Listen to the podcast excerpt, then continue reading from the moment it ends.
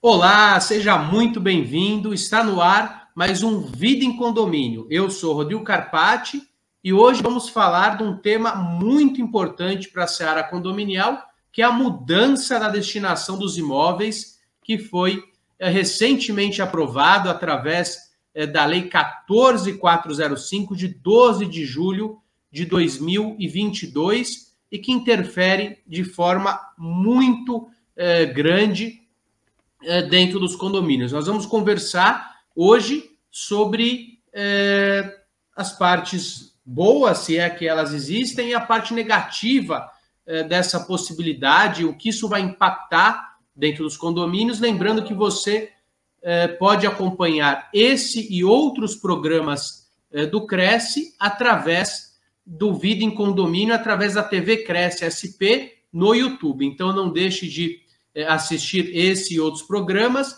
Nós estamos ao vivo, agora é, 10 horas, é, 15 de setembro. Temos algumas mensagens, mande as suas mensagens. A Gabriele é, dando um, um, um, oi aí. É, a Cruzilha Imóveis Negócios Imobiliários dando bom dia, bom dia. É, de Alberto José da Silva de Minas Gerais. Sejam todos muito, muito bem-vindos. E antes de chamar o meu ilustre convidado, eu, ó, Ana Maria Cristina Afonso também dando bom dia. Bom dia. Joel França. É, estamos juntos, tudo bem, Joel? Estamos juntos de Santa Catarina. E é isso aí, pessoal. Mais Adriana dos Santos, Belém do Pará. Olha que beleza, seja bem-vinda, Adriana. Estarei em Belém do Pará, acho que em novembro. A Josemary Capri, querida Josemary Capri, bom dia a esses dois ilustres. Bom dia, querida, seja também muito bem-vinda. Vou rapidamente efetuar a leitura do artigo da mudança de destinação, que é o tema de hoje e é o que nós vamos falar. Então, a Lei 14405, de 12 de julho de 2022, ela altera o Código Civil no artigo 1331, que passa a vigorar com a seguinte redação: ele trata da alteração da convenção, que depende de dois terços dos votos de condó, dos condôminos, e a mudança da destinação do edifício da unidade imobiliária também passa a depender do voto de dois terços dos condôminos. Mais gente aí se manifestando. A Isilda, bom dia. Zilin Imóveis, venda e administração comercial, bom dia. Isilda. A Bianinha, histórias juntos, tudo bem? O escritório imobiliário Sérgio Otávio Nascimento, de Pedro de Toledo, São Paulo. Um salve aí para o pessoal de Pedro de Toledo também. E a questão é, mais importante que circunda a, a mudança de destinação, primeiro é entender que é possível hoje alterar a destinação de um condomínio com voto de dois terços dos condôminos. Então, aquela área é, que no passado não era possível é, ser alterada sem que houvesse a unanimidade dos condôminos, a partir da legislação, dois terços dos condôminos podem mudar. Então, é, quer dizer que eu estou, não compareci à Assembleia, apesar de dois terços compareceram, eu posso ir dormir num condomínio comercial, e dormir não, não posso dormir no comercial, e dormir num condomínio residencial e acordar num condomínio é, comercial e ter que me mudar às pressas. É, a OAB São Paulo emitiu parecer sobre o tema, é, a Comissão de Direito, é, a Comissão de Direito Condominial, assim como a Comissão de Direito Civil, se manifestaram de forma contrária a essa questão, é, dizendo que com certeza a vilta interfere no direito de propriedade, ao qual não poderia sofrer essa interferência, a gente com certeza vai ter aí problemas na prática e questionamentos judiciais. Entendo que, eh, apesar de ser uma lei e, e, é uma norma cogente de obrigatoriedade de cumprimento e de possibilidade de cumprimento, ela pode ser contestada a título de ação direta de inconstitucionalidade pelos órgãos competentes e, e, e que vão ter aí poderes para isso. E para que a gente possa discorrer um pouco mais desse assunto, eu vou chamar é, o meu amigo, é, advogado, professor, doutor Gustavo Camacho, de é, Joinville, de, na verdade, de Santa Catarina, ele não é só de Joinville, ele é de Florianópolis, ele é de Balneário, um ilustre, iminente advogado, meu amigo e, e meu sócio também. Por favor, doutor Gustavo Camacho, seja muito bem-vindo. Você está ao vivo no programa Vida em Condomínio, ultrapassamos aí 100 eh, programas. Seja muito bem-vindo, obrigado por estar comigo, estar conosco. Seus comentários iniciais, por favor. Bom dia, Rodrigo. Bom dia a todos os nossos espectadores. É sempre uma satisfação estar com você, tratando de um tema bastante relevante como esse que, que nós temos aqui, um tema polêmico demais, decorrente do PL 4000 de 2021, projeto de lei aí que foi é, votado a toque de caixa. A gente tem vários projetos de lei é, talvez com um escopo mais importante do que esse, mais relevante, como a criminalização do recebimento de é, propina por parte de, de, síndicos quando de realização de obras, a autovistoria das edificações, que está aí engavetado desde 2013, e esse projeto de lei acabou sendo passado é, é, a toque de caixa em menos de um ano, foi votado, foi aprovado, e o que é mais interessante, os órgãos de classe, as associações, do, do, do ambiente condominial não foram consultadas a esse respeito, não se manifestaram a esse respeito. Tem muitos reparos a serem feitos nesse projeto de lei, conforme a gente vai tratar daqui para frente. Obrigado pelo convite para estar aqui com você. Eu que te agradeço e você tocou num ponto interessante. Primeiro, do nosso papel né, dentro da, da dos órgãos de classe para tentar é, direcionar para as questões importantes para para a seara condominial que realmente interessem e que estejam aí com embasamento. A OAB São Paulo ela emitiu um parecer técnico eh, enviado inclusive para a presidência, porque eh, foi no momento de, de tentativa de, de, veto do projeto. Então, nós temos um papel muito importante, você também na OAB em, em Santa Catarina e todos os outros colegas que trabalham eh, em prol aí da, da Seara Condominial, mas infelizmente alguns projetos eles não atendem, a gente não sabe exatamente eh, quais interesses eles atendem e, e, a partir do momento em que eles são aprovados, eles trazem uma modificação eh, fática dentro do condomínio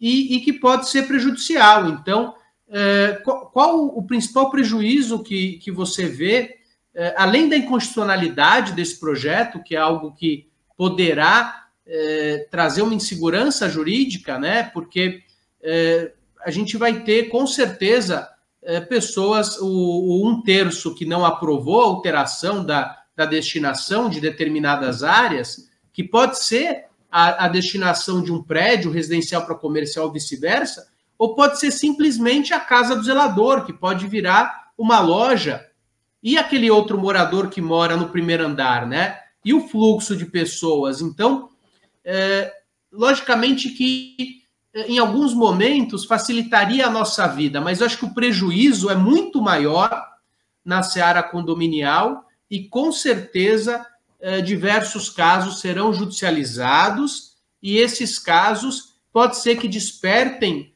é, do próprio poder legislativo ou de associações de classe o interesse para a tentativa de, de, declaração de inconstitucionalidade dessa lei. O que, que você acha, Tomás? Rodrigo, eu entendo que um dos principais elementos do Estado Democrático de Direito são afetados com esse projeto de lei, por isso, justamente a inconstitucionalidade. Nós temos que nos lembrar que o Estado liberal econômico, ele foi concebido lá em 1789 com a Revolução Francesa, e o, um dos principais elementos que foram erigidos a a cláusula pétrea foi o direito de propriedade, depois foi estampado lá no Código de 16 e foi sendo mitigado paulatinamente até chegarmos ao Código Civil de 2002 que nós temos hoje, que é um código neoliberal e, e enxerga a propriedade privada, na verdade, como um, um, uma obriga mais uma obrigação do que um direito por si só. E o que acontece aqui? Nós temos o artigo 1228 do Código Civil, que trata especificamente dessa seara do direito de propriedade, usar, gozar, dispor, dispor, fruir e reivindicar de quem justamente possua. Nós alteramos ah, esse escopo da utilização da, da unidade autônoma e do condomínio também. E nós temos que lembrar que todas as unidades autônomas situadas em condomínios edilícios, elas possuem três espécies de áreas: a área privativa, a área comum e a área total, que é a somatória de todas as demais. Então, quer dizer, um proprietário de uma unidade autônoma, ele também é proprietário da, de, par, de parcela da área comum do empreendimento, da edificação. Quando nós permitimos, através do artigo 1351 do Código Civil, a alteração que antes era de 100%, justamente levando em consideração esse racional de que a, área, a, a, unidade autônoma também é proprietária da área comum e da, e da área privativa dela. O que acontece? Nós alteramos esse, essa linha de raciocínio. Como você bem falou, daqui a pouco eu estou residindo num, num empreendimento residencial, é, é lançado um edital de convocação, é feita uma assembleia, eu não participei da assembleia, a unidade vizinha a minha se torna uma unidade é, com escopo comercial. O, o, o argumento dessa alteração legislativa que derivou do PL 4000 foi por conta da pandemia. Muitas, muitos edifícios comerciais sem utilização, muitas unidades autônomas com objetivo comercial destacado é, sem a ocupação devida por conta da crise econômica que se vivenciava. Ora, nós não, nós não devemos tomar decisões de maneira assodada, não devemos, sobretudo, criar leis de maneira precipitada. Quando a gente está no momento de emoção, nós devemos sentar, refletir, deixar decantar a situação e não tomar decisão. Foi muito precipitado. Se o legislador queria realmente evitar esse tipo de situação, por que não fez o destaque que essa situação era efetivamente para as unidades com escopo comercial? Isso, isso é bastante interessante. A gente sabe que teve, eh, tiveram muitos empreendimentos, muitas edificações, condomínios, edilícios comerciais que de fato estavam fechados. Tivemos vários condo-hotéis que, inclusive, perderam as suas ocupações, as suas funções, que, nesse período de, de, pandemia, foram transformados para edificações residenciais, a fim de que os seus proprietários pudessem locar as unidades autônomas, seja por, é, é, é por é, através de, de locação é, é, por temporada ou locação tradicional. Então, eu entendo que isso prejudica sobremaneira o direito de propriedade, o direito de usar dessas unidades autônomas. A gente tem casos aí que o fluxo de pessoas dentro de empreendimentos que são com escopo residencial e as unidades acabam tendo um uso real comercial, prejudica sobremaneira a vida das pessoas que lá estão dentro do condomínio. A gente tem que lembrar também que os empreendimentos, sobretudo os residenciais, eles abrigam a menor célula da nossa sociedade, que são as famílias. E se a família ela não fica, não fica unida, ela não fica bem, ela não está satisfeita, a sociedade como um todo é prejudicada. Então, esse projeto de lei é muito, no meu ponto de vista, é bastante é prejudicial é, para o convívio em sociedade. Apenas ilustrando o, o, o, PL 4000, né, a justificativa, conforme você muito bem mencionou, Camacho, ele traz é, de, como justificativa no PL é, apenas um parágrafo, são, são vários parágrafos, ele traz assim, as últimas pesquisas do setor indicam que a demanda por espaços comerciais vem caindo ao longo dos anos e, consequentemente, gerando vacância em salas e edifícios com essa destinação. Esse cenário foi especialmente agravado pela pandemia de Covid de 2019, à medida que o teletrabalho foi implementado e mantido com êxito por diversas empresas, escritórios e órgãos públicos. O, o que ele é verdade em partes, mas ele não justifica uma mudança, e, e, a partir do momento que eu aprovo uma mudança com essa destinação, ele não trouxe um limitador, né? Ele não disse assim, os prédios comerciais. Ele poderia ter colocado um parágrafo único se essa era a finalidade. Os prédios comerciais poderão mudar de destinação com o voto dos seus condôminos. Demais alterações de destinação prevalecem com quórum de unanimidade. Assim, também não concordo, mas estaria é, de acordo com o projeto que, que foi desenhado, né? E alinhado e, com a justificativa, pelo menos, né? E alinhado com a justificativa. Então, é, é algo preocupante. Vou, vou, tentar abrir aqui o, o parecer também da, da OAB para que a gente possa é, falar. É perigoso também, né, Rodrigo? Porque você pega aí, às vezes, empreendimentos que a gente tem essa discussão tão sagaz com relação à utilização de aplicativos por hospedagem nesse tipo de, de, de nos empreendimentos residenciais. Aí você pega empreendimentos que às vezes foram comprados por grupos de investidores que detêm os dois terços e eles vão alterar a destinação de residencial para comercial justamente para esvaziar a discussão sobre se é alocação por temporada, se é, locação, se é, é, atividade hoteleira, a discussão fica encerrada quando você faz essa alteração. E a gente já tem é, a cogitação de diversos grupos que, que, sim, são detentores de uma expressa maioria dentro de condomínios edilícios com natureza residencial que desejam isso, sobretudo no litoral. Com certeza, com certeza. Então, é, o importante é que fique claro, porque nós, operadores do direito, vamos passar é, é, por essa questão no dia a dia e, e, e se isso não está claro, os síndicos não orientados ou é, entendendo de forma errônea acabam, acabam tendo aí um, um grande prejuízo, porque a, a, vida em sociedade, a harmonia da vida em sociedade é algo que tem que ser preservado e, e desde sempre dentro dos condomínios. vou, vou, fazer a leitura do, do, da manifestação, parte dela, da, da OAB São Paulo, que foi elaborada é, em conjunto na Comissão de Direito Condominial e, e, na Comissão de Direito Civil, que traz o seguinte: é, o projeto é, 4.000 de 21, da autoria do senador Carlos Portilho, foi aprovado pelo Senado é, como um regime de urgência e a Câmara dos Deputados e visa reduzir para dois terços o quórum para aprovação da mudança de destinação. Daí é, ocorre que no condomínio edilício a coexistência simultânea e orgânica de condomínio com domínio exclusivo há de gerar um princípio diferente.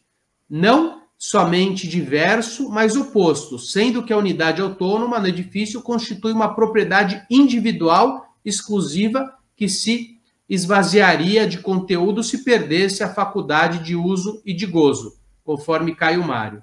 Aliás, trata-se de conteúdo positivo do direito de propriedade, usar, gozar e dispor dos bens e que corresponde aos mesmos atributos da propriedade romana, tende, fruendi e eh, abutendi, cujo conjunto constitui a propriedade perfeita, a propriedade plena. Então, eh, na, na, apenas fazendo a leitura de, dos trechos, não há, pois, como fugir de uma unidade autônoma, achar-se sobre as faculdades da propriedade usar, gozar, fruir, dispor, como proibir a interferência de terceiro. É, apenas vou, vou, fazer a leitura do final. É, em conclusão, é inconstitucional a lei que permite a decisão de terceiros violando o direito de propriedade.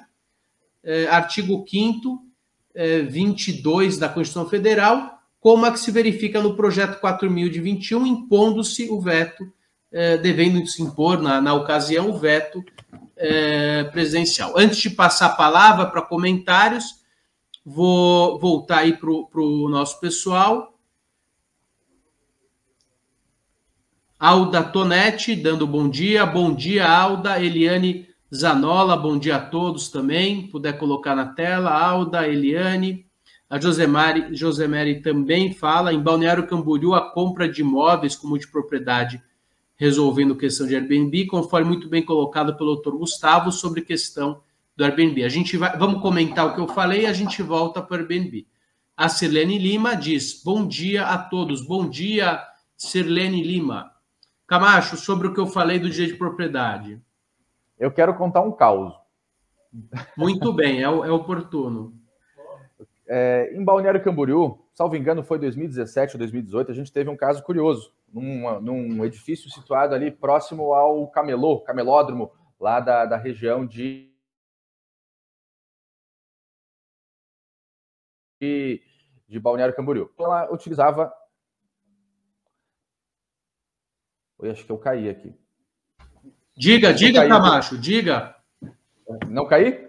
Não, não, tá, estamos ah, então tá seguindo. Então, então voltando aqui, a, a, a, unidade autônoma, situada num condomínio com finalidade residencial, ela tinha uma fábrica de pão de queijo no seu interior. Ela servia a uma, uma empresa que funcionava ali no camelódromo. E as pessoas é, começaram a se sentir incomodadas, os condôminos começaram a se, se sentir incomodados é, pelo elevado fluxo de pessoas entrando e saindo com mercadorias, com, com vans, pessoas saindo com, com caixas, é, cheiro de, de, comida o tempo inteiro dentro da, da, daquela edificação. Então, muitos problemas de convivência começaram a ser gerados. E aí, o condomínio é, gerou uma notificação para essa unidade autônoma. A unidade disse: Não, isso aqui é meu cotidiano, eu, eu cozinho, eu vivo aqui dentro, assim como qualquer um de vocês.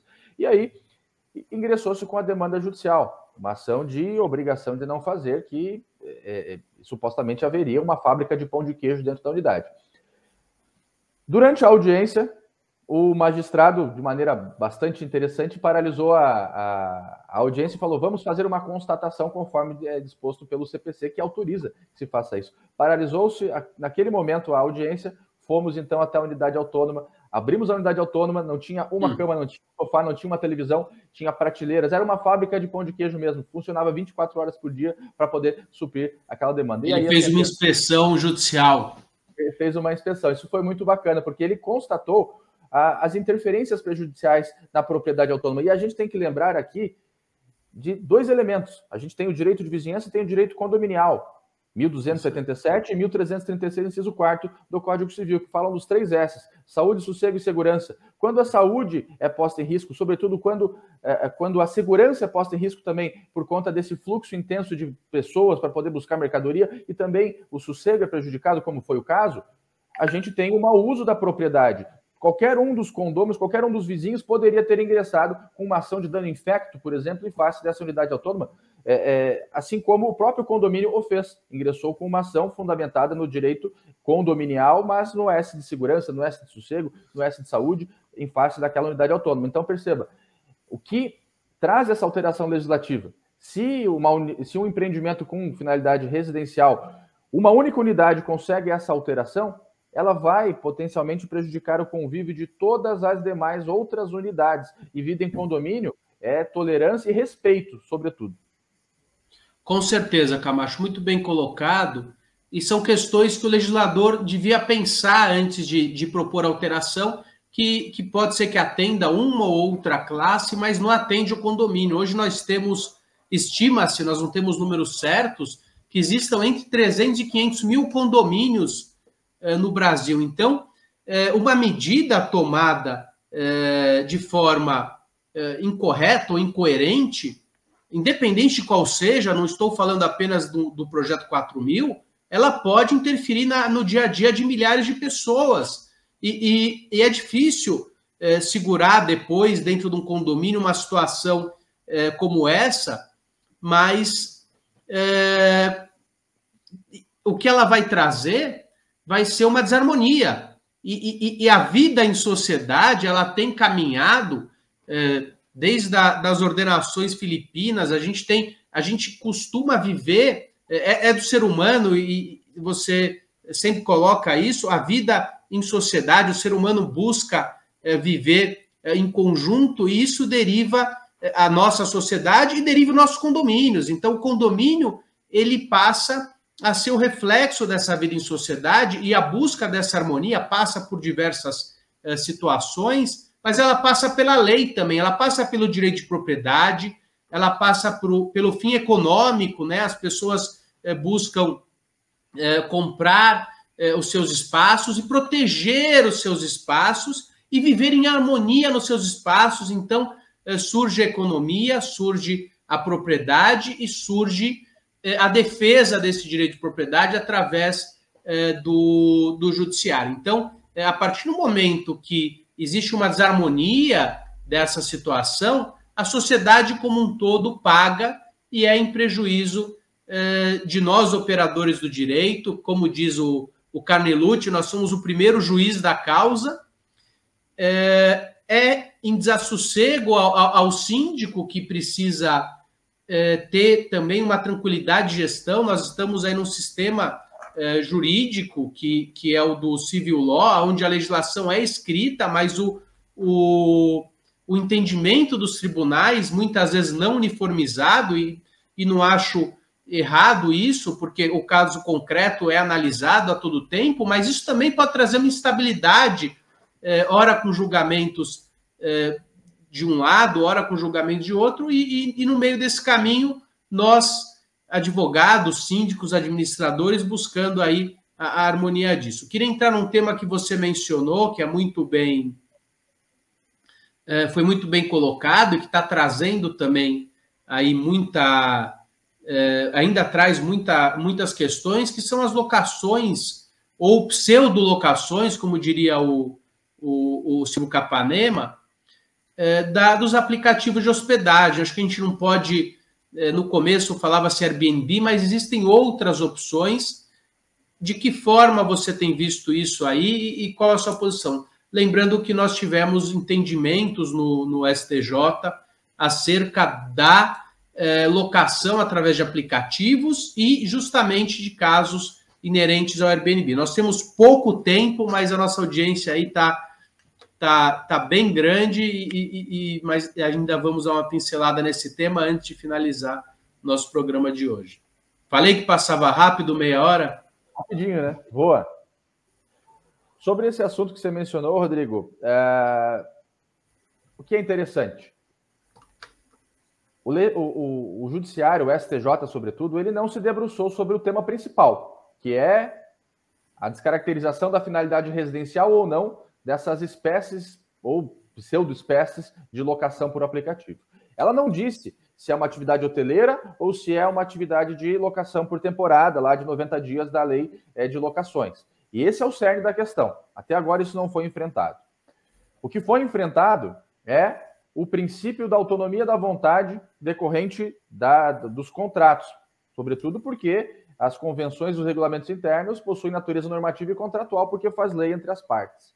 Então, o, o, especialmente o RESP 1819075, lá do Rio Grande do Sul, ele trouxe para nós, em 78 extensas laudas, basicamente que, se colocado na convenção que naquele empreendimento não pode haver alocação por aplicativos de hospedagem, é considerado que a absoluta maioria do condomínio, porque para alterar a convenção precisamos dos dois terços do artigo 1351, naquele empreendimento não é possível. Óbvio que isso ainda é muito frágil, é muito volátil, porque é, tivemos dois RESPs nesse sentido, não é uma, uma jurisprudência já devidamente consolidada, são precedentes que nós temos. Mas a questão principal, ela de fato não foi enfrentada. O fato é, é uma novidade, isso não vai retroceder, já foi aceita, já tem business voltados para esse tipo de negócio, mas nós temos que entender a tipologia das edificações.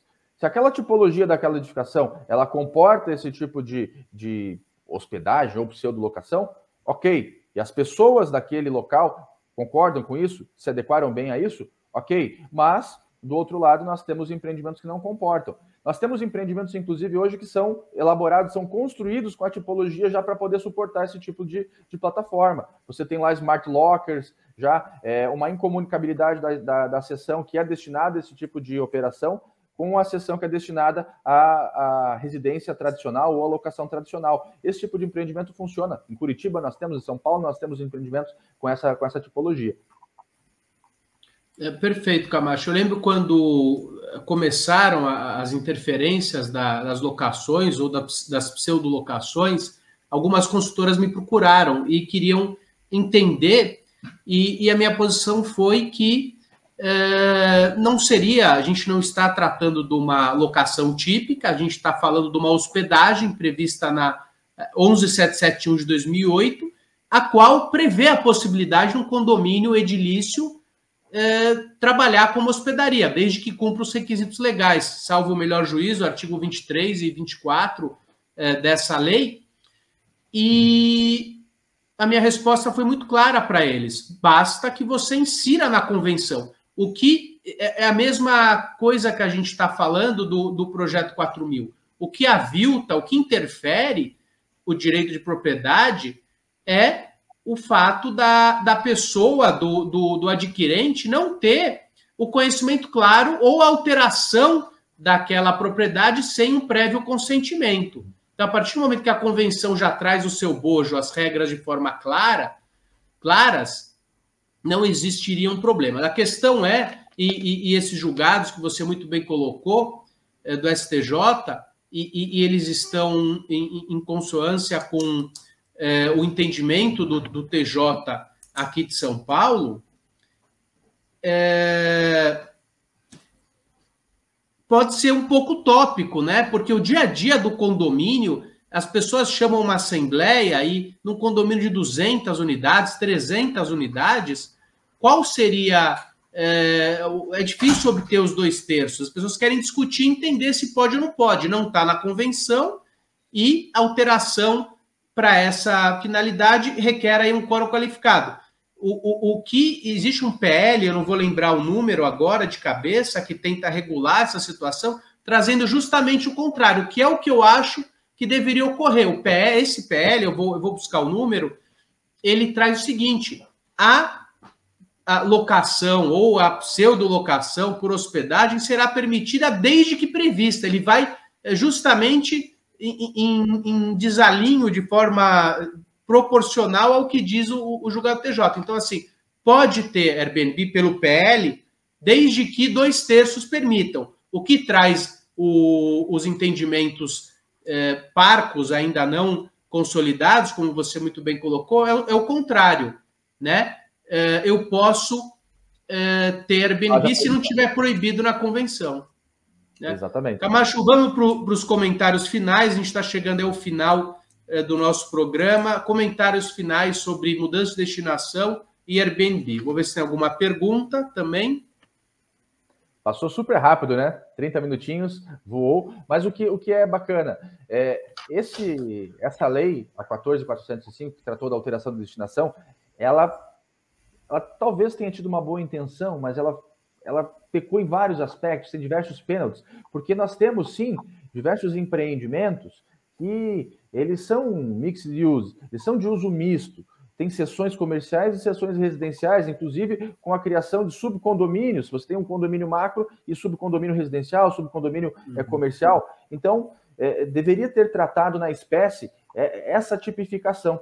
Mas foi como eu falei, foi uma votação muito assodada, entrou naquele regime de urgência que não deveria ter entrado nesse regime de urgência, porque era uma situação já é, que vinha sendo supostamente verificada pré-pandemia, que apenas se, se intensificou ali. Mas já existiria a possibilidade de você fazer alteração da destinação do empreendimento completo. Eu entendo que foi é, com o objetivo de é, é alterar a destinação, sobretudo desses condotéis e ficaram uhum. com, com bastante prejuízo nas suas ocupações, uma vez que não se podia ocupar esse tipo de edificação durante a pandemia. A gente teve bloqueios. E, e que para isso interferiu no nosso dia a dia em todos os demais condomínios, né? Que loucura. Exatamente. E com relação ao Airbnb, temos muito ainda a galgar aqui, temos que entrar no entendimento.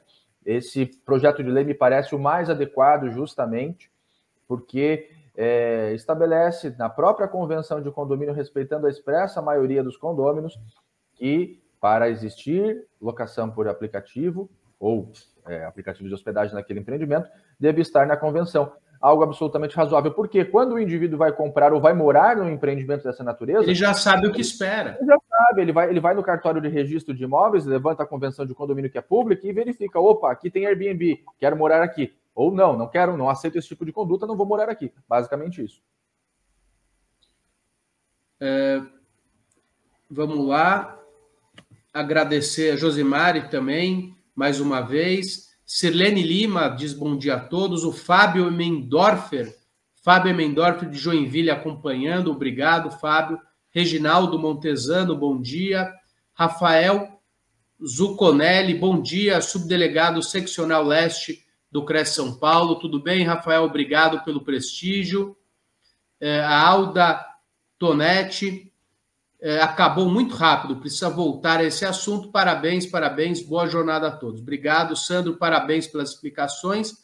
A Josemari se despede, caros doutores, parabéns pela explanação e orientação sobre o assunto tão questionado, de acordo plenamente com vossas opiniões, muito bem explicado e exemplificado. O Sandro posta que ele é também de Joinville. Camacho, te agradeço demais a participação. Espero que você possa voltar é, a estar conosco no Vida em Condomínio. Você com certeza abrilhantou o programa e é muito bom sempre quando a gente está junto. O Gi O Gibassan diz bom dia a todos. Então, agradeço a você que nos assistiu. Lembrando que nós estamos no programa do Cresce São Paulo, na Vida em Condomínio, programa 110. Você pode acompanhar esse e outros programas gravados ou aguardar os próximos programas. Então, muito obrigado e até breve. Obrigado, Camacho. Obrigado, pessoal que assistiu a gente. Até mais.